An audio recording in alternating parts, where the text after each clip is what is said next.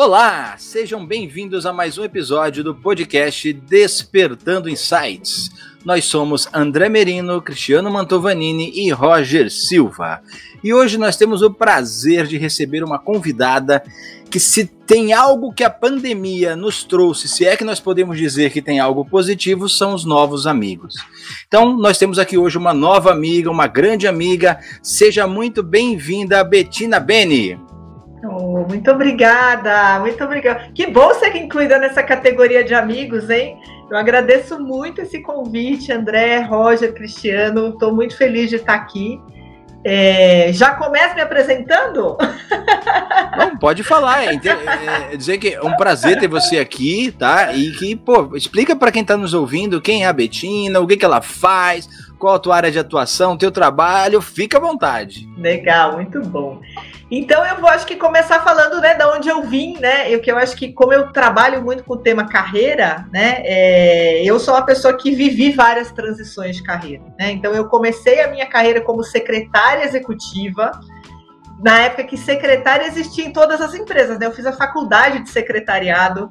E aí, muito nova, eu tinha 26 anos, eu cheguei ao top da carreira de secretária, né? Então, eu era secretária de um CEO de uma multinacional.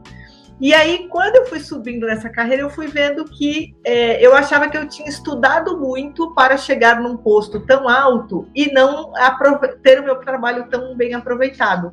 Porque quando a gente vai subindo no posto de secretárias, que talvez existam algumas ainda, a gente fica muito é, ali como o, o, a, a mercê, digamos assim, né? Mercê não é um termo muito, muito positivo, talvez, mas a gente fica ali, o nosso trabalho ele é, é a demanda daquele executivo. Então, não tem muita autonomia, é, e a gente fica ali realmente para servir aquele executivo. E muitas vezes eu sentia que meu trabalho descolava até do, do objetivo da empresa, né?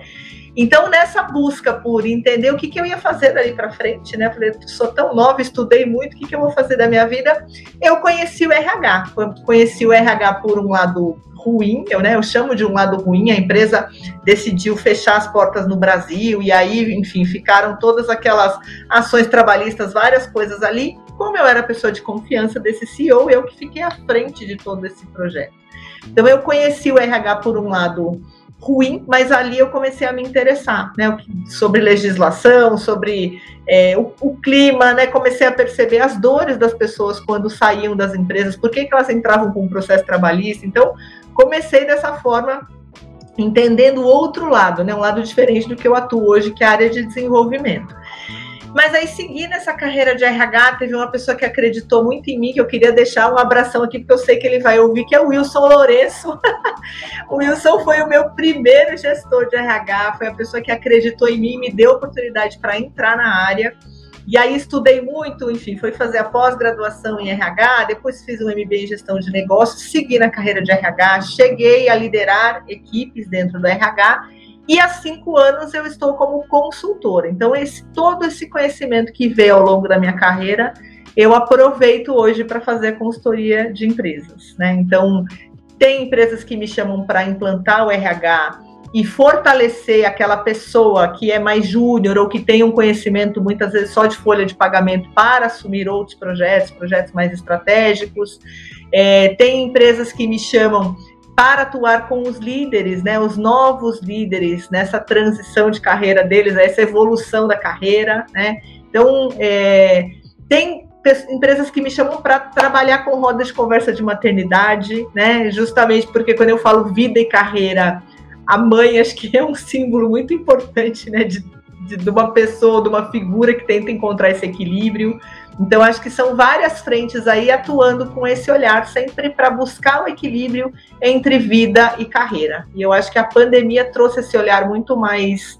É, muito mais próximo, muito muito mais humanizado mesmo para essa relação, né? A, a, o trabalho invadiu a nossa casa, né? É, e a gente se expôs de uma forma diferente, a gente foi tolhido ali de encontrar as pessoas pessoalmente e teve que se reinventar. Acho que todo mundo usa muito esse termo até, né? Mas a gente teve que se reinventar para encontrar novas formas de se relacionar, novas formas de entregar o trabalho. Então a pandemia trouxe, deixou isso muito mais latente, né? É, então na pandemia eu criei, né, um, um, um que eu chamo de um produto, mas é a mentoria de vida e carreira, né? Eu sempre trago esse olhar ah, para o desenvolvimento de carreira, mas também no que, que a pessoa traz com ela, né? Se aquilo que ela quer de verdade, o que, que ela precisa desenvolver. É, eu tra procuro trazer muito esse olhar de, às vezes a gente fica focando no que falta e a gente deixa de focar no que a gente já tem de fortaleza. Então eu procuro trazer esse tipo de reflexão para que as pessoas sigam ali com, né, com os seus desejos, com as suas expectativas, atendendo também muitas vezes as expectativas das empresas, né? Então que não, não dá para. A gente tem que conciliar tudo isso. Então, é, é esse o meu trabalho. Trabalhar com pessoas, que é o que eu amo muito desde sempre. Poxa, que bacana. E você falou uma coisa interessante, né? Eu fiquei aqui pensando. É, é, hoje o trabalho invadiu a casa a nossa casa. Antigamente a gente ouvia aquela frase assim, né? Trabalho e vida não se misturam. Né? É. Trabalho e casa, né? Não se misturam. Sim. A pandemia veio aí, veio para nós e falou assim: não, mistura sim. E vocês vão ter que saber lidar com isso. Mas outra coisa que eu achei interessante, porque olha que coincidência. No, no podcast da semana passada, nós gravamos com uma amiga que é nossa em comum, a Luciana Lardini. Uhum. E, e teve uma, uma, uma, coincidência entre, entre todos nós, né? Que todos nós éramos da área corporativa e decidimos empreender. E você não é diferente, né? Exato, você exato. saiu da área corporativa e, e, decidiu empreender e ajudar outras pessoas. E eu vou te fazer a mesma pergunta que, que eu fiz, que nós fizemos para ela, né? Até uma coincidência, logo na semana seguinte, o podcast puxar o mesmo, o mesmo ponto. Como foi para você essa mudança, essa transição, em que a gente tinha todo um controle, tinha tudo organizado no sentido de que uh, você era, era, era responsável por uma atividade específica, outras atividades, né, que uh, financeiro a empresa tinha quem fizesse, o marketing a empresa tinha uma equipe, e hoje não, você saiu e você é tudo. Né? Uma característica que a gente tem quando empreende é que nós viramos tudo. Nós estamos a fazer tudo. Como foi essa transição para você, Betina? Olha, André, não é, não é fácil realmente, mas eu acho que aqui eu também consegui aproveitar muitas das competências que eu tinha adquirido ali no mundo corporativo. Eu trabalhei para vários tipos de empresas, então trabalhei para multinacionais, né, como RH e como eu falei ali no começo da minha carreira como secretária. Trabalhei para empresas nacionais e familiares, né?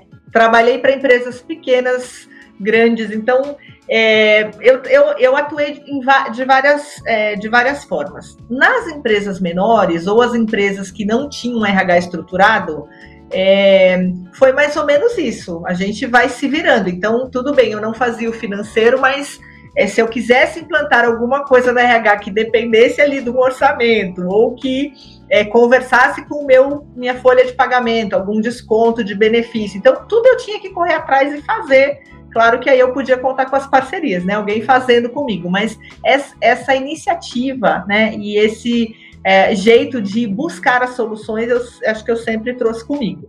Então, é, quando eu empreendi, né, fui empreender, primeiro eu me aliei a parceiros. Então, eu trabalhei como parceira de, de outras consultorias, e isso, claro, me ajudou muito, ajudou a entender como é, como é que a gente cobra pelo nosso serviço, né? Que eu acho que esse é, esse é o principal ponto. A gente fala, bom, e daí?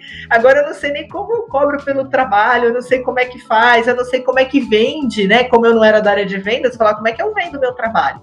Então, me ajudou muito as parcerias, né? Me ajudaram muito é, essa colaboração que, que, que, começou a existir, eu acho que talvez eu tenha tido a sorte, né, de empreender e virar consultora numa época que o mercado já falava muito de colaboração, porque anteriormente era competição, né? Então, nós aqui, por exemplo, talvez nunca estivéssemos conversando, né? se fosse ali uns, uns seis, sete anos atrás, eu não, não vou conversar, é meu concorrente, né? Entrega o mesmo, o mesmo trabalho que eu. Então, acho que eu tive a sorte de entrar já nesse mercado numa era que se falava muito de colaboração, e isso me ajudou muito, né? E tive que aprender, né? Então, é, o meu sócio aqui, que é meu marido, ele atuou na área financeira, então ele também me ajuda com algumas coisas, mas a, a, a, Lu que você mencionou, né, ela fala muito da organização e do planejamento. Então, eu, eu já tenho isso muito comigo, né? Eu fui aprendendo ao longo da minha carreira principalmente ali sendo secretária de executivo, né? Eu não podia perder nada, gente. Eu tinha que conhecer todo mundo, eu tinha que ter um controle sobre a agenda impecável, porque não comprometia só o meu trabalho, comprometeria a agenda e a imagem desse executivo, né? Então, desde o começo de carreira, eu fui desenvolvendo isso muito fortemente. Então, esse planejamento, esse controle e esse é, e essa vontade de aprender mesmo, né? É, pedir ajuda, dizer, olha, não sei, fazer um curso. Então, eu sempre corri atrás dessas coisas para poder é, entregar o, o mínimo, né? Não vou dizer que é o melhor, que eu acho que a gente não consegue ser melhor em todas as áreas, ou melhor em todas as áreas, mas o mínimo para a gente poder começar a estruturar é, esse trabalho, né? Então, acho que foi dessa, dessa boa vontade mesmo de correr atrás das coisas, né? E da boa vontade das pessoas que me acolheram sempre, né? Pô, muito bacana. Agora, falando de carreira, né? É, nós somos de uma época em que carreira, para nós, nós aprendemos que carreira era estudar, arrumar um bom emprego para ter um bom salário e aposentar na empresa. Essa era a carreira que os nossos pais vislumbravam para nós, né? Nós aqui somos contemporâneos da, da mesma época, né? Mesma geração. E, e como foi para você, né? Você começou, você fez uma faculdade de secretariado, e aí a ideia, é, acredito que você também tenha ouvido muito isso, de aposentar na mesma empresa, e hoje você ajuda pessoas a planejarem a sua carreira num mundo que é totalmente diferente do que a gente viveu. Como foi isso para você? Né? Falar para as pessoas é, desenvolver e ajudar as pessoas a trilharem um caminho que nós aprendemos diferente. Sim, esse, esse, é um grande desafio, né? E na verdade, essa era uma dor que eu tinha muito grande, né? Eu, eu achava que eu tinha potencial para tanta coisa, e quando eu escolhesse uma carreira, eu ia ter que abrir mão de todas as outras coisas e ficar a vida inteira naquilo. Então, me assustava um pouco, né? É, tanto é que assim, eu fiz um ano da faculdade de letras, eu tinha muita vontade de ser tradutora. O meu sonho era traduzir livros e ficar trabalhando ali nesse mundo que para mim era o mundo dos sonhos, literalmente, né? As, as histórias dos livros e o, e o, e o trabalho dos sonhos. E aí fiz um ano dessa faculdade quando eu fui percebendo, né, muito nova, assim, então ao longo do curso eu fui descobrindo que tradutora não era uma é, profissão regulamentada. E aí eu falava, não, não vou ficar nesse lugar aqui, estudar, estudar, estudar, para não ter uma regulamentação, porque a gente vai buscar essa segurança, né? A gente ia buscar carteira assinada, regulamentação, então tinha toda uma história de querer essa segurança. Então eu falei, não, não vou estudar aqui para depois é, não ter uma profissão que, que seja, para mim, era reconhecimento, né? A regulamentação era sinal de reconhecimento. E aí, conversando com meu pai, né, meu pai já falecido, mas sempre foi assim meu grande mentor, ele falou: "Olha, filha, secretária tem em todas as empresas. Você a faculdade é uma faculdade de três anos. Você vai estudar, vai passar rapidinho, você já vai ter um emprego e aí você vai buscando outras é, coisas que você gosta. Então, acho que desde sempre tive incentivo do meu pai para tudo que eu quisesse. Ele falou: olha, você constrói essa essa sua segurança, né, a segurança financeira, a segurança do emprego, e aí você vai observando, porque aí você já vai estar dentro de uma empresa e você vai ver o que você quer, o que você gosta, né? E eu fiquei 10 anos como secretária, eu amava muito o que eu fazia. Eu deixei de gostar ou deixei de olhar para para aquela profissão como a profissão da minha vida, quando eu fui subindo na carreira e eu comentei com vocês, né? Eu fiquei muito ali à mercê do, do que o executivo queria, não tinha autonomia é, para decidir nada, era a agenda dele, era o jeito dele, muitas vezes descolado ali do que a empresa até queria, e aí eu percebi que eu não queria aquilo para mim, né? Então eu sempre tive esse incentivo, mas foi dolorido quando eu decidi mudar, porque eu ouvi muitos nãos. Foram muitos não. Não, você não tem faculdade de RH. Eu falava, gente, mas o que eu conheço de processo trabalhista, ninguém conhece, porque eu vivi muita, eu vivi um fechamento de uma empresa no Brasil, né? Mas não tinha jeito. Então, por isso que eu mencionei aqui o Wilson, porque foi a pessoa que realmente falou assim: não, peraí, gente, não, não precisa ter né, a faculdade na área de psicologia, e na época era muito. É, esse era um paradigma, né, a ser quebrado. O RH só trabalha psicólogo. E eu nem queria fazer psicologia, porque eu sempre fui do mundo muito mais da gestão, né? É, nem sei se eu chamo de gestão, gente, porque eu gosto de muitas áreas, né? E eu acho que com as pessoas eu consigo usar tudo isso, porque as pessoas são diferentes e elas demandam essas coisas, né, muito diferentes. Mas, assim, foi um processo é, dolorido, né? Ouvir os nãos mas eu sempre acredito que tem alguém olhando o bom trabalho que você está fazendo, né? E que você, em algum momento, alguém vai te ajudar, vai te estender a mão, vai abrir a porta. Então eu sempre acreditei nisso e eu acho que hoje o trabalho que eu faço é muito nesse sentido mesmo, também de é, para que a pessoa, na verdade eu não abro as portas para as pessoas, mas eu acho que eu as, aju as ajudo a elas abrirem as suas próprias portas, sabe? Olha esse mundo, é, tudo que tem pela frente, né? Você pode escolher é, priorizar em algum momento uma, uma carreira ou uma atividade, mas você não precisa é, achar que você vai, vai, né, vai ser obrigado a ficar aqui a vida inteira. E quando você faz a transição, você leva as competências, você leva a experiência, você leva o repertório, você leva tudo isso para outro lugar. Então, acho que o maior desafio de é, levar é, ou, ou, fazer com que as pessoas entendam, ou ajudá-las a refletir sobre isso, é elas entenderem que ao mudar de carreira, né, e às vezes mudar completamente mesmo de área, mudar completamente de jeito, né, é, elas não estão desvalorizando a própria história, que eu acho que essa é a principal dor. A gente fala, mas e, e, tudo que eu sei até aqui? Tudo que você sabe até aqui, você vai continuar sabendo e vai evoluindo para onde você escolher, né? Você não nega a sua história, você não é, não é ingrato com ninguém por conta de, de repente, decidir é, sair de um lugar e ir para outro, né? É, então, acho que esse é o maior desafio, que as pessoas entendam que ela que está tudo bem, que elas não vão é, deixar para trás e começa do zero. A gente não começa do zero, a gente continua dali para frente, né? Isso é muito bacana, Betina. Primeiro, agradecer a tua presença aqui e a tua aula, né? Porque eu tô aqui assistindo, fantástico, ah, né? Ouvindo tudo que você tá falando e, e é muito é, prazeroso pra gente, né? Porque você colocou num ponto, né? Puxa, a gente é concorrente, a gente trabalha na mesma atuação, ok. Mas não, a gente é, é agrega o que o outro sabe fazer. E, e fica muito claro isso, né? Você é, despeja todo o teu potencial de conteúdo.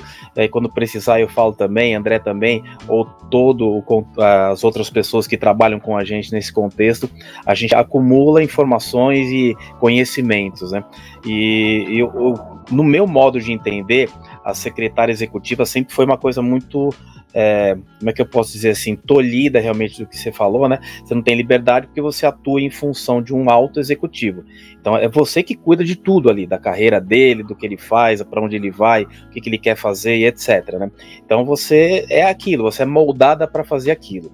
E aí eu olho em cima do que você falou também, as empresas hoje pedem é, muitas experiências específicas para cada função. Você tem que ter um curso naque, naquela área de atuação específica, senão não serve para trabalhar nessa empresa. E você mostrou que com o conhecimento que você teve atuando como secretária executiva, você conseguiu levar isso para o mundo de RH, de observar as pessoas e analisar os comportamentos. Você teve realmente uma chance, né, de, de um, um, amigo nosso que colocou você para é, trabalhar realmente na prática. É um detalhe que eu vejo hoje, até estagiários as empresas pedem com experiência, né? E assim, a, a, experiência que a gente tem na vida, a gente carrega para sempre, né? Então, é, até que ponto foi fundamental para você essa vivência do mundo corporativo nessa transformação e para você desenvolver o conteúdo que você tem hoje para passar para frente para essa nova geração?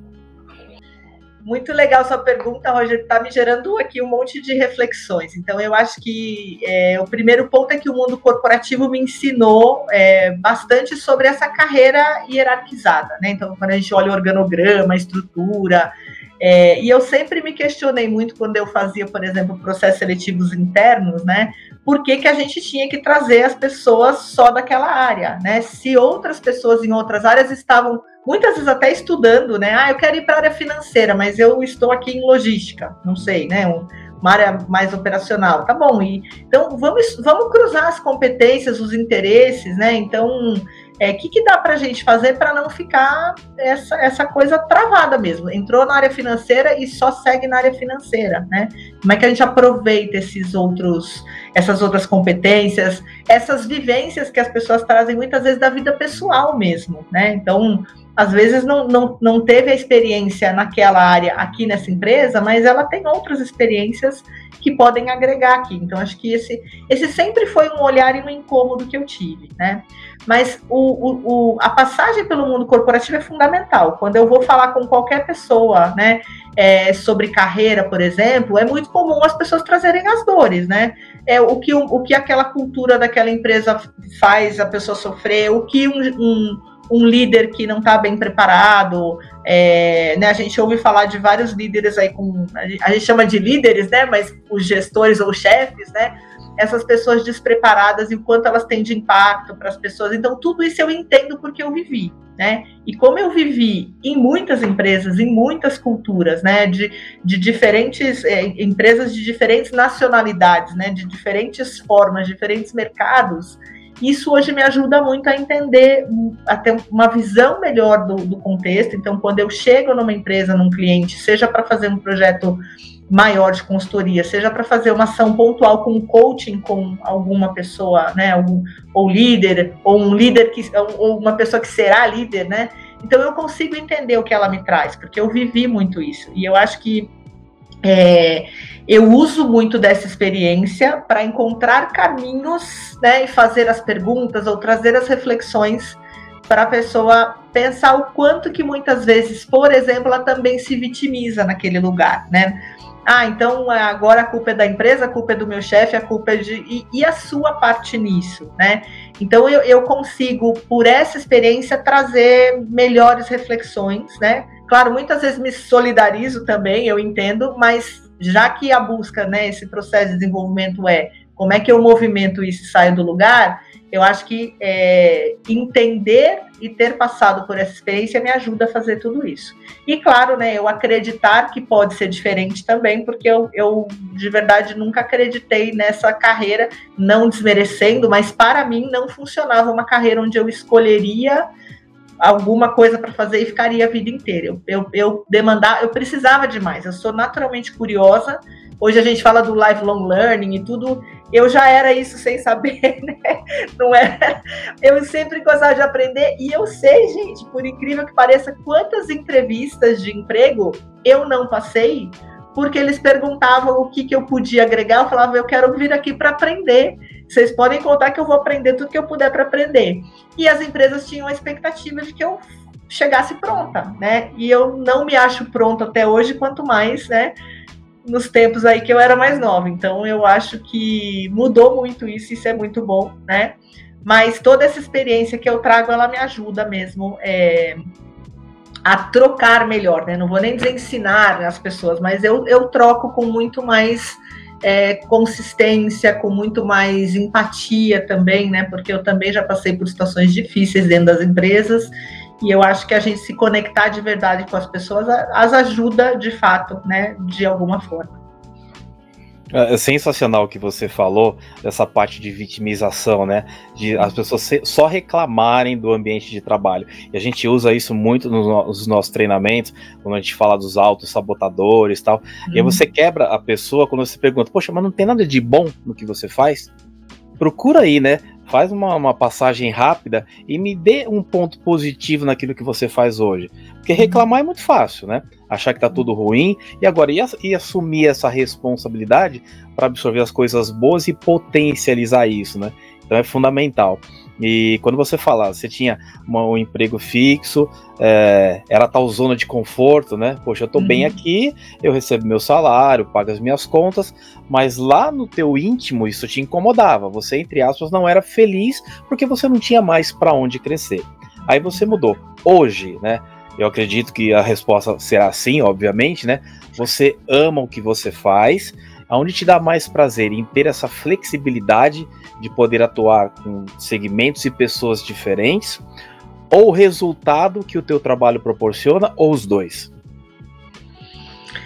Ah, eu acho que os dois, né? Então, essa liberdade, essa flexibilidade é, me levam a lugares que eu nunca imaginei, né? Assim, e, e, então, assim, poder conversar com pessoas diferentes, poder aprender, é, poder ser desafiada por essas pessoas, né? Porque é, algumas vezes eu sou contratada para um processo de coaching e eu falo, mas ok, o processo de coaching, o lado humano eu sei, mas é, e a parte técnica, que é uma pessoa de uma área totalmente diferente. Então, eu aprendo muito com tudo isso, né? Então, vamos, vamos ver o que, que impacta aqui nesse perfil de pessoa, né? Então, eu me realizo a todo momento com essa troca, com essa entrega, né? É, claro que abrir mão de uma parte da segurança, né? Então, a gente ser contratado de uma empresa tem toda, né, todo um lado ali que a gente é uma pseudo-segurança, né? É, mas eu me realizo muito hoje com, é, com todo esse conhecimento, toda essa troca. Quando eu estava no mundo corporativo, já no meu finalzinho de carreira, assim, eu me sentia, algumas pessoas usam essa palavra, né? Falam, ah, eu me sentia emburrecendo ali.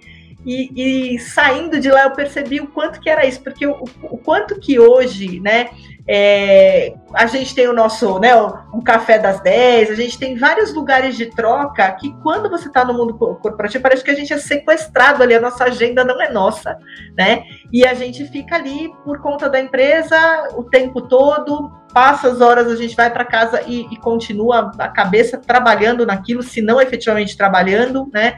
E a gente deixa de aprender e trocar com o mundo externo, né? Então, aquele ambiente daquela empresa passa a ser o nosso mundo. Então, eu consigo entender, por exemplo, quando a pessoa vai fazer uma transição de carreira ou quando ela é demitida e vai, vai ser forçada né, a mudar ali de carreira ou mudar de empresa, o quanto que ela sofre, porque aquilo passou a ser o mundo dela, como se fosse a única realidade que existisse. E isso eu não queria mais para mim, né? E hoje, né, conhecendo toda essa amplitude, né, eu, eu como gosto muito de aprender, é, conhecendo tudo isso, não tem como é, não, não me vejo voltando e, e, me sentindo aprisionada num lugar só, né? Então eu acho que todo esse conhecimento, essa possibilidade que eu tenho hoje, isso é o que me, isso é o que me move muito, né? Conhecer essas pessoas, essa troca e, e, o aprendizado constante, que eu não me sentia assim, não, não, não vou dizer que né, todas as pessoas se sentem assim, mas eu não me sentia mais aprendendo no ambiente corporativo. Acho que a gente entra numa empresa, tem a fase de namora, casa, tal, e depois não tem mais. Tem um projeto ou outro que às vezes muda, mas não, não tem mais um, um aprendizado tão forte ou tão tão robusto como que é o, o que eu busco, né? Então, eu acho que hoje eu me realizo 100%, 100%. Poxa, muito bacana isso que vocês falaram, e é muito engraçado, eu estava aqui pensando, né? A, a, hoje nós temos a oportunidade de, de, ir várias, de estar em várias empresas, né? Prestando serviço. Uhum. E você começa a perceber que as dores são as mesmas que nós víamos quando estávamos na empresa, nas empresas, na empresa, né? Só mudam os personagens. Que é justamente eles quererem arrumar justificativa ou culpados pela sua não evolução quando na verdade está nas mãos, nas próprias, nas nossas próprias mãos, né? Uma coisa que eu falo muito em cima do que você falou, que as pessoas querem achar uma, um culpado ou dizer que a empresa é responsável, eu falo sempre assim: existem dois círculos que nós estamos inseridos. É o círculo da preocupação e o círculo da influência, né? O que, que é o círculo da preocupação? É aquele espaço em que nós estamos inseridos, somos afetados, impactados, mas nós não temos autonomia para mudar. Uhum. E o círculo da influência é aquele círculo que está que, que, que, nós estamos, que dentro desse círculo maior, que nós temos um poder de mudar, principalmente a parte que nós estamos inseridos. Por exemplo, nós marcamos aqui uma reunião, chegamos às marcar às 15 horas. Eu chego atrasado. Você vai me perguntar, André, por que, que você chegou atrasado? Eu vou falar para você, Betina, é o trânsito de São Paulo. Você sabe que o trânsito de São Paulo é complicado. Uhum. Aí a gente pensa assim: o trânsito de São Paulo está no meu círculo de preocupação. Por quê? Porque eu não posso mudar o trânsito. Né? Eu não posso mudar o trânsito. E agora, o que, que eu posso fazer para evitar com que eu chegue atrasado? Isso está dentro do meu ciclo de influência, que é sair de casa mais cedo. Isso eu posso fazer. E é, quando a gente fala em desenvolvimento de carreira ou evolução na carreira, eu entendo que é justamente isso. O que, que é esse círculo de influência? É você assumir o protagonismo do seu, do seu desenvolvimento, né? E você trilhar o caminho que está nas suas mãos. Às vezes você dá uma volta maior, mas você faz algo que depende de você. Claro, vai chegar um momento que você realmente vai depender de algumas decisões de terceiros, sim, mas eu sempre falo, procure fazer o máximo que você puder que esteja nas suas mãos. O que, que você acha disso? O que, que você pensa disso, Betina? Ai, perfeito, André. Acho que essa, essa colocação é perfeita.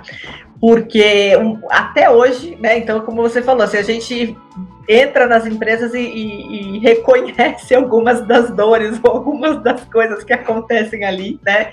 É, e, e, uma das principais reclamações é as pessoas, né, dos, dos gestores, dos líderes, de quem está contratando esse trabalho, do RH, né? As pessoas elas ficam só esperando a empresa dar o curso, a empresa é, falar que vai ter a, a, a, vaga, que vai ter a promoção antes da pessoa se preparar. Então a pessoa espera que aconteça o reconhecimento antes de ela efetivamente mostrar que ela está pronta ou mostrar que ela está interessada que seja né, naquela posição. Então, essa é uma das principais reclamações ainda, né, é, por parte das empresas e também faz parte ali de algumas é, dores que aparecem né, em processos de coaching e mentoria, né, para a gente discutir o quanto que a pessoa pode, né, é, pro, ser protagonista, pode e deve, na verdade, né, ser protagonista da própria carreira. O quanto que, ela, que a pessoa está mostrando que ela está pronta, interessada, que ela foi buscar é, um treinamento independente da empresa oferecer aquilo na, né, no, no, no, plano dela, porque às vezes não, não tem mesmo uma estrutura né, toda formada ali de, de treinamento e desenvolvimento na empresa. Então, é, chamar atenção para esse protagonismo, né, quando a gente fala do autoconhecimento, do protagonismo, tem tudo a ver com isso, né? Da pessoa não esperar. Ela, e, e aí, se ela se prepara e naquela empresa eventualmente não tem um lugar, também é, é responsabilidade dela pensar para onde eu vou, né? Se aqui de repente não tem a oportunidade que eu é, quero, para qual estou me preparando, é, esse também é um planejamento para onde eu vou na sequência, né? É, mas muitas vezes as pessoas também ficam esperando, ah, eu me preparei, agora não tem, não tem essa posição, e agora. E, então é, fica muito à mercê da empresa e fica muito nessa zona mesmo de, é, de preocupação e de reclamação, né? Mas eu acho que faz todo sentido. A gente, nós somos os protagonistas, os donos das nossas vidas e carreiras, né? E claro, a gente se conecta com, com a cultura, com aquele lugar, a gente é, tem algumas coisas que a gente gosta e deve valorizar para ficar ali. E se a gente não valorizar nada, esse também é um pensamento, né? Para onde eu vou, o que, que eu vou fazer. E isso é super é, importante, é super saudável, né? Então, quando eu converso com os RHs em, em, processos mais longos de consultoria, eu falo muito sobre isso, né? Que oportunidades que você tem para essas pessoas aqui na empresa, se elas não quiserem continuar nessa área ou se elas chegam num limite nessa área, né? Então elas estão prontas para ser um gestor, a área tem um gestor só que está indo muito bem e, e vai continuar aí. Então, quais as oportunidades? Porque se a empresa não abre para uma conversa é realmente transparente sobre isso, né, ela corre o risco de perder essa pessoa para o mercado. Então, eu sempre provoco os RHs nesse sentido. Não é melhor a gente perder uma pessoa para uma área aqui dentro, para um colega nosso, e continuar com esse talento, com essa pessoa que vocês gostam, que é reconhecida, enfim, não é melhor a gente perder internamente, né, dar essa oportunidade de remanejar de alguma forma do que a gente perder para o mercado, se a gente tem essa oportunidade, né? Eu, eu, já trabalhei em empresas onde a gente era o negócio era tecnologia e tinham pessoas ali estudando nutrição. Ia chegar um limite para essa pessoa naquele mercado porque não tinha mesmo uma posição de nutricionista. E aí é muito, né, é, aí é muito diferente, a pessoa realmente sabia que ela em algum momento da carreira ia ter que escolher. Mas se a empresa pode, se tem outras áreas que as pessoas podem atuar, por que não abrir, né, e ser transparente? Mas eu percebo que, assim, principalmente os líderes têm muito medo, né? Se aquela pessoa é muito, muito boa, eles ficam querendo segurar, né? Porque não quer ter o trabalho de, de formar uma outra pessoa, porque não quer correr o risco de começar do zero e co começar a acontecer erros no processo de novo até que tenha a curva de aprendizagem. Né? Então, acho que, acho que a gente tem um trabalho grande aí com esses líderes, né, para desapegar da pessoa, né, e entender que o negócio, a empresa como um todo, só pode lucrar quando a gente permite essa, essa, esse trabalho interno, né, essa movimentação toda interna. Fui mais não, longe aí do que você me perguntou, né, André? Não, mas super bacana. E, e assim, eu, eu, eu concordo 100% com você, porque quando a gente fala assim, ah, não é melhor perder para outro setor, na verdade não está perdendo, porque a empresa está ganhando, né? Porque se aquela pessoa fica lá, ela vai ficar desanimada, ela vai se sentir é, que, que ela não está sendo aproveitada, né? Suas, suas competências não estão sendo aproveitadas, e o que a gente sabe, que a gente tem de experiência, as pessoas acabam desmotivando. E isso vai muito de encontro com, com o que eu penso disso. Você falou algo lá no início que te incomodava, né? Pessoas que eram preparadas somente para assumir uma função e essas competências competências não eram utilizadas em, outro, em outras áreas, né? O que eu tenho percebido uh, dessa evolução do mercado é que realmente lá atrás, como já falamos, éramos preparados para uma atividade, só que hoje o, o mercado ele está buscando não pessoas para desenvolver tarefas, mas muito mais pessoas para resolver problemas. Porque aquelas tarefas que são sistemáticas, o, o robô faz, o sistema vai fazer. Né? E uma coisa que eu sempre digo para os alunos da faculdade: você entra numa empresa, você não é funcionário do RH, do compras, dos suprimentos, do marketing, você é da empresa. A empresa te contratou suas competências porque ela achou que era interessante. Por uma questão de organização, você está lotado num setor. Mas eu entendo, eu aí agora com cabeça de empresário, eu entendo o seguinte: se eu perceber que a sua que a sua competência vai me agregar valor numa outra área e você também vai sair ganhando, é um bom negócio para todo mundo. Né? É bom para todo mundo, porque a, às vezes a gente fica preso e você desperdiça um, um, um, um grande uma pessoa, um grande profissional e você desanima esse profissional porque ele se sente é, limitado, né? se sente podado, né? Não sei se é, essa é a palavra certa, mas uh, o mundo tá, o mercado está evoluindo nesse sentido. As empresas estão buscando muito mais competência. Nunca foi tão real as pessoas buscarem muito mais comportamento do que a, a, propriamente dita habilidade. Né? A gente ouvia muito falar assim, aquela frase, a gente contrata pelo currículo e demite pelo comportamento. Né? Uhum. As empresas estão começando a perceber, isso a gente já vê muito lá fora, nos Estados Unidos, na Disney faz muito isso, contrata o caráter, contrata o comportamento e eu treino a habilidade. É muito mais fácil, ou menos difícil, né? Para a gente não, não para quem tá no, não está nos ouvindo achar que é fácil. E, e o teu trabalho eu entendo que é fundamental de realmente dar essa percepção para as pessoas de que não é o mercado que vai dizer o que ela vai ter que fazer, é ela que vai ter que mostrar o que ela é capaz de fazer.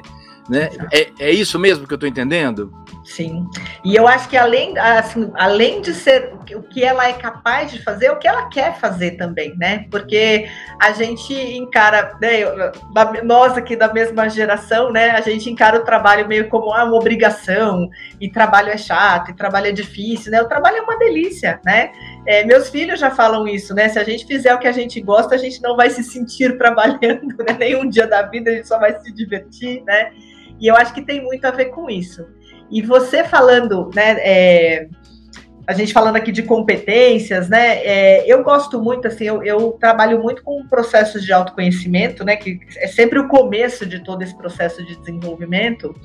E tem uma ferramenta que eu gosto muito, que trabalha com, a gente chama de energias, né? Então, é, existem ali três energias, que é razão, emoção e ação. Então essa ferramenta ela é muito legal porque ela começa a mostrar, por exemplo, uma pessoa que é muito emoção. A emoção traz habilidade de comunicação, de empatia, dessa conexão verdadeira com as pessoas.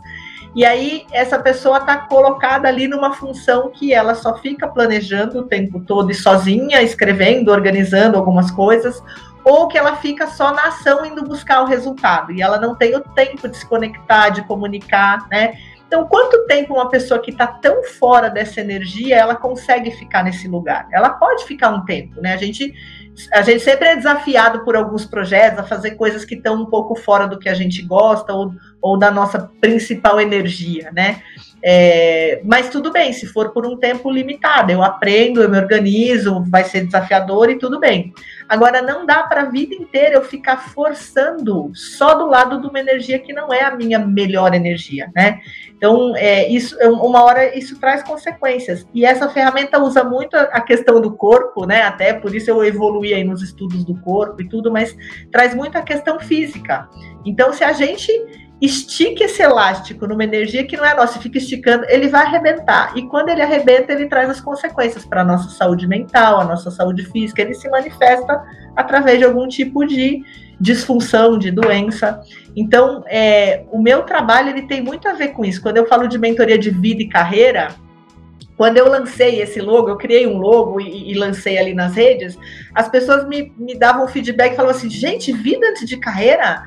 que legal! Aí eu como poderia ser diferente, né? Eu pensava assim, porque é isso, se você não tem a vida, não tem a saúde, como é que você busca o resto? Então isso fez muito sentido para muitas pessoas por causa disso, né? Acho que as pessoas colocavam a carreira acima de tudo, né? E a gente vê isso, né? A gente vê as pessoas adoecendo e coloca a carreira acima de tudo e não prestam atenção na vida e nas pequenas coisas, né? O que eu gosto de falar é que assim essas nossas energias elas são alimentadas por pequenas coisas.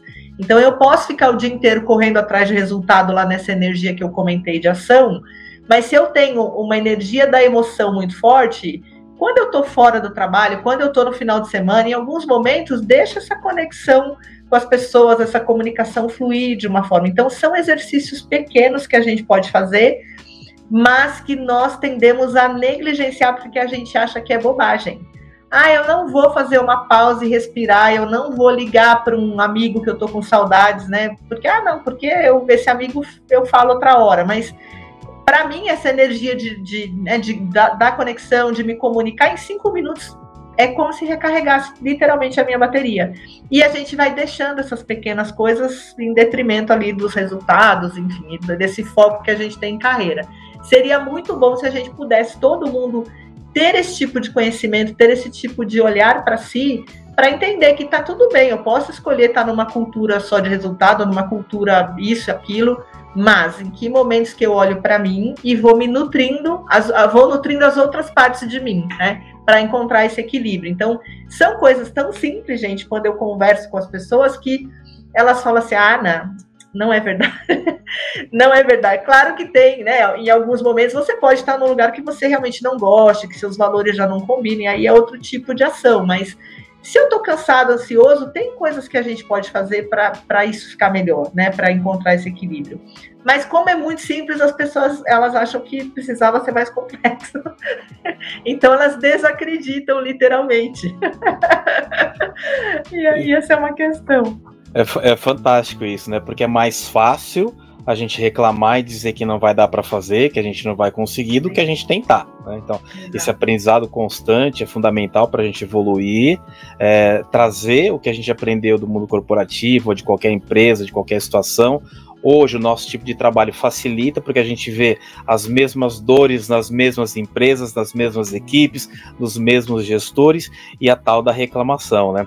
Então, e é bacana quando você fala isso do equilíbrio, né? A vida é importante, o, o teu trabalho também. O que o André colocou antigamente era mais é, prioridade a tua vida, a tua carreira e depois você pensava na tua família, em, em, ter o prazer e descansar, né? E o ponto que você falou dos seus filhos é, é, muito engraçado porque eu trabalho muito isso, né? Ah, você ah, ame o que você faça, né? Você vai ter que trabalhar nunca, vai só se divertir. A gente vai se divertir, realmente. Só que a gente, por amar o que faz, né, por ter prazer no que a gente faz, a gente vai trabalhar com uma responsabilidade a mesma, né? Mas a gente vai ter tanto empenho, tanto afinco, tanta determinação, tanto engajamento, que vai se tornar um trabalho prazeroso, porque a gente está no meio que a gente gosta de fazer, mas não vamos deixar de trabalhar, né? Trabalhar a gente tem que trabalhar o tempo todo. Mas é interessante isso, né? Trazer a diversão para o seu trabalho porque você vai sempre recuperar sua energia, recarregar suas baterias trabalhando, produzindo, porque o teu resultado vai ser positivo, vai ser prazeroso, né? E você tocou num ponto que eu também é, gosto muito de falar, que é o tal do corpo fala, né? Nas uh, sessões de mentoria ou de processo de coaching, ou mesmo dentro de uma atividade experiencial da, da na, na, empresa, a gente observa muito a reação física das pessoas, né? Uhum. Como que ela se comporta perante uma dificuldade, perante uma frase, alguma situação, algum momento que ele tenha que superar, e o corpo mostra muito isso, né? E hoje, no online, a gente tem uma dificuldade grande, né, de, de assimilar isso. Pô, será que a pessoa realmente está pensando naquilo que eu estou falando? Como que é para você isso, essa transformação, né? Como que você analisa o corpo ou a reação da pessoa do online, se é, ou se é mais legal no, no presencial também? É, quando, quando, a gente, quando a gente fala do corpo fala, né, ele tem muito a ver com essa gesticulação e tudo, e a gente perde muito, né? É, mas tem algumas coisas da expressão, né, gente, assim, que a gente percebe, né? A pessoa tá falando com a gente sorrindo, mas ela não quer sorrir, ela quer. né? Ela tá com uma outra expressão ali, porque ela tá incomodada, se descabelando com a gente. Então, assim, algumas coisas dá para perceber, né? O que, que eu tenho usado muito, gente, assim, eu fiz é, uma certificação de análise corporal que chama o Corpo Explica. O corpo explica é, diferente, talvez complementar ao corpo fala, né? Mas diferente do, do que o corpo fala, que fala de gesticular e desse, desse movimento, é, a gente consegue, através dos traços mesmo, formato do corpo da pessoa, entender um pouco o jeito dela. Então, eu sei se uma pessoa é mais emocional, mais racional. É claro que para entender toda a medida disso, eu preciso usar uma ferramenta, fazer análise para entender o percentual de cada coisa. Né? Nessa ferramenta são cinco traços que existem. Nós todos temos os cinco e a gente tenta entender essa proporção.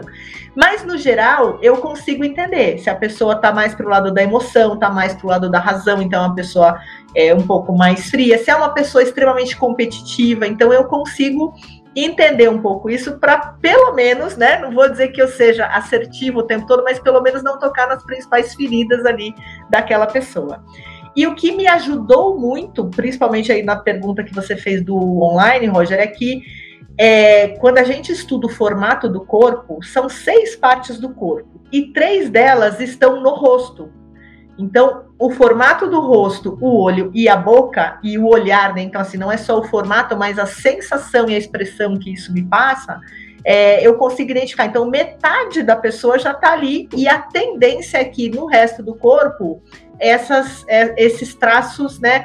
mais é, fortes, mais predominantes, eles se confirmem. É muito difícil a parte de cima ser muito diferente da parte de baixo e depois mudar completamente a análise. Então, isso me ajudou muito também. Então, algumas falas que a pessoa tem já me mostram um pouquinho do jeito que ela pensa, né? E, e a gente fica muito atento a isso para tentar encontrar, não é, não é manipular ninguém, mas é para tentar encontrar uma relação mais saudável ali, uma, uma, uma conexão mais saudável, uma conversa é, que atenda mais aos interesses, quando a gente fala de cliente, né? Qual, qual que é a linha de conversa que eu sigo, né? Para que essa pessoa é, entenda e veja valor no que eu estou falando e no que eu quero vender para ela. Então, é, esse, esse estudo do corpo me ajudou muito, além dele ter feito muito sentido para mim, né?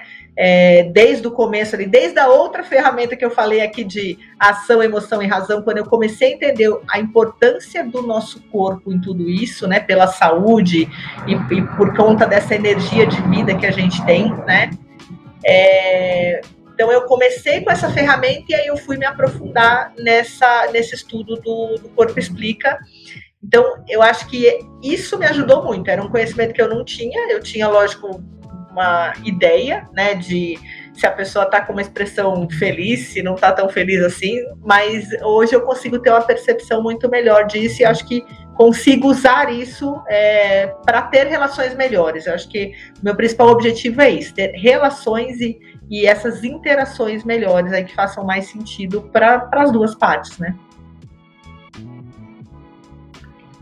Sensacional. Betina, rapidamente, que história é essa de mentoria de maternidade? Ah, pois é. A mentoria de maternidade foi um convite de um cliente, onde eu estava fazendo processo de coaching e, e mentoria individuais, e foi muito legal porque veio justamente nesse contexto de pandemia, né? É, uma transformação cultural muito forte, né? Então, esse, esse, cliente especificamente fazendo uma transformação cultural muito forte, mas esse, acho que veio por esse entendimento, né? Mães estão em casa agora com os seus filhos invadindo o trabalho, o trabalho aquela mistura que ficou, né? E as mães se descabelando porque precisavam trabalhar, mas os filhos não iam mais para escola. E isso começou a gerar uma tensão maior, né? Então acho que a mãe já tem um desafio grande que é a autocobrança, porque ela quer entregar o resultado na empresa, mas ela precisa cuidar dos filhos, né? E isso muitas vezes fica a cargo mais, né? Em, muitas relações, né? Em muitos casamentos, fica mais, mais por conta da mãe. Tem muitos maridos que ajudam, então que, que não fique aqui como generalizando. Mas tem mães que a realidade é essa, até porque muitas vezes ela se cobra tanto que ela não deixa o marido ajudar. Então, essas conversas também acontecem ali. Mas é, é esse espaço onde essas diversas mães de uma mesma empresa que não estão na mesma área, né, e, e não necessariamente se conversam no dia a dia. É, então a ideia era ter um espaço para que essas mães tragam as suas dores, as suas angústias com relação à empresa, sim, se, se for o caso, mas com relação a tudo isso que está acontecendo, né? O que, que acontece na nossa vida? Que momento que é esse do seu filho? Meu filho já é adolescente, meu filho ainda é pequeno, eu não tenho esse tipo de problema ainda, mas essa discussão entre elas ficou tão rica que foi muito legal, assim, porque o projeto já se transformou. Ele começou como uma coisa mais é, formal e estruturada, se é que eu posso chamar assim, mas um coaching maternidade, né? É, então, assim, muito mais é, estruturado no, nas ferramentas de coaching. E depois, quando a gente foi evoluindo né, nesse aprendizado, que foi um aprendizado para todo mundo, a gente levou como roda de conversa. Então, espaços mais abertos e dinâmicas ali para mobilizar mesmo tudo que tem de emoção e deixar fluir. Então, assim, fala, fala o que você tem para falar e aí surgiu assim um espaço de conexão entre as mães. A ideia é que ela, entre elas elas se ajudem, né? Entre elas elas troquem experiências, entre elas elas falem dessas dessas questões da maternidade, de carreira, se elas quiserem também.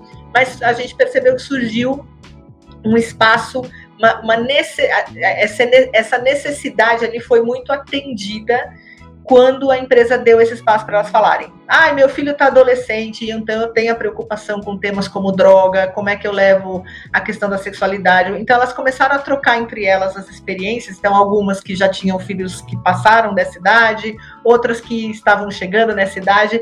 Então tem sido um processo muito rico, assim, né? Um, um espaço é, que elas consideraram seguro. Nossa, que espaço maravilhoso, porque eu não sento com outra mãe para conversar sobre essas coisas. E aqui a empresa está proporcionando esse espaço. Então eu tenho aprendido muito, gente, revivido algumas histórias né, dos meus filhos pequenos e aprendido muito com mães com filhos maiores aí e, e todas as histórias que elas contam. Então é, tem sido muito, muito legal. Assim, acho que cumprindo o meu propósito de levar essas possibilidades de encontrar o equilíbrio também entre vida, carreira, maternidade e toda essa pluralidade e diversidade entre as mulheres. Sensacional. Betina, a gente nem percebe, já, já estamos chegando ao final, passa muito rápido, né? Quando o papo é gostoso, passa muito rápido.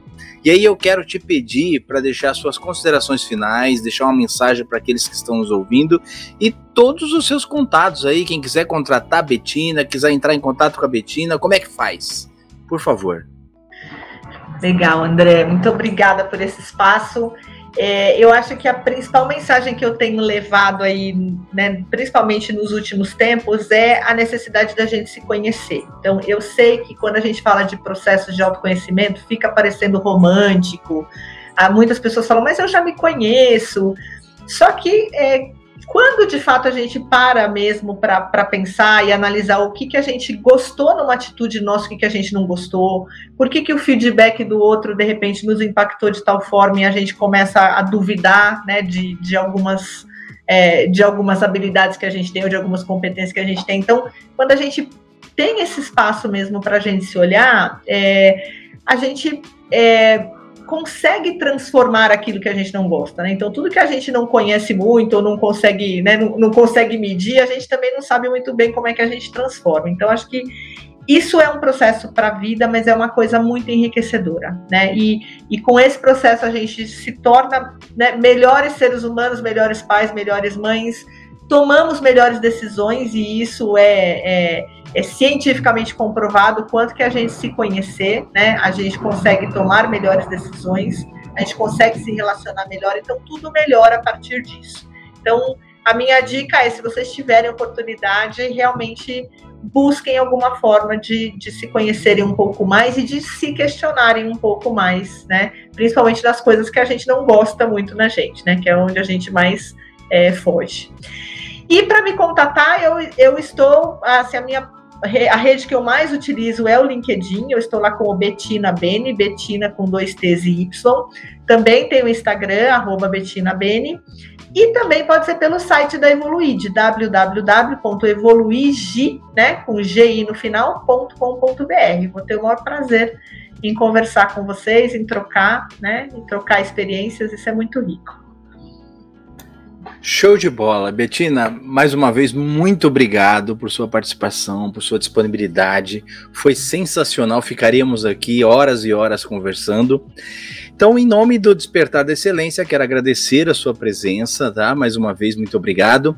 E aos que estão nos ouvindo, quero convidá-los a seguirem as redes sociais do Despertar da Excelência, no Facebook, LinkedIn, Instagram e o nosso canal no YouTube despertando a excelência que há em você. Até a próxima!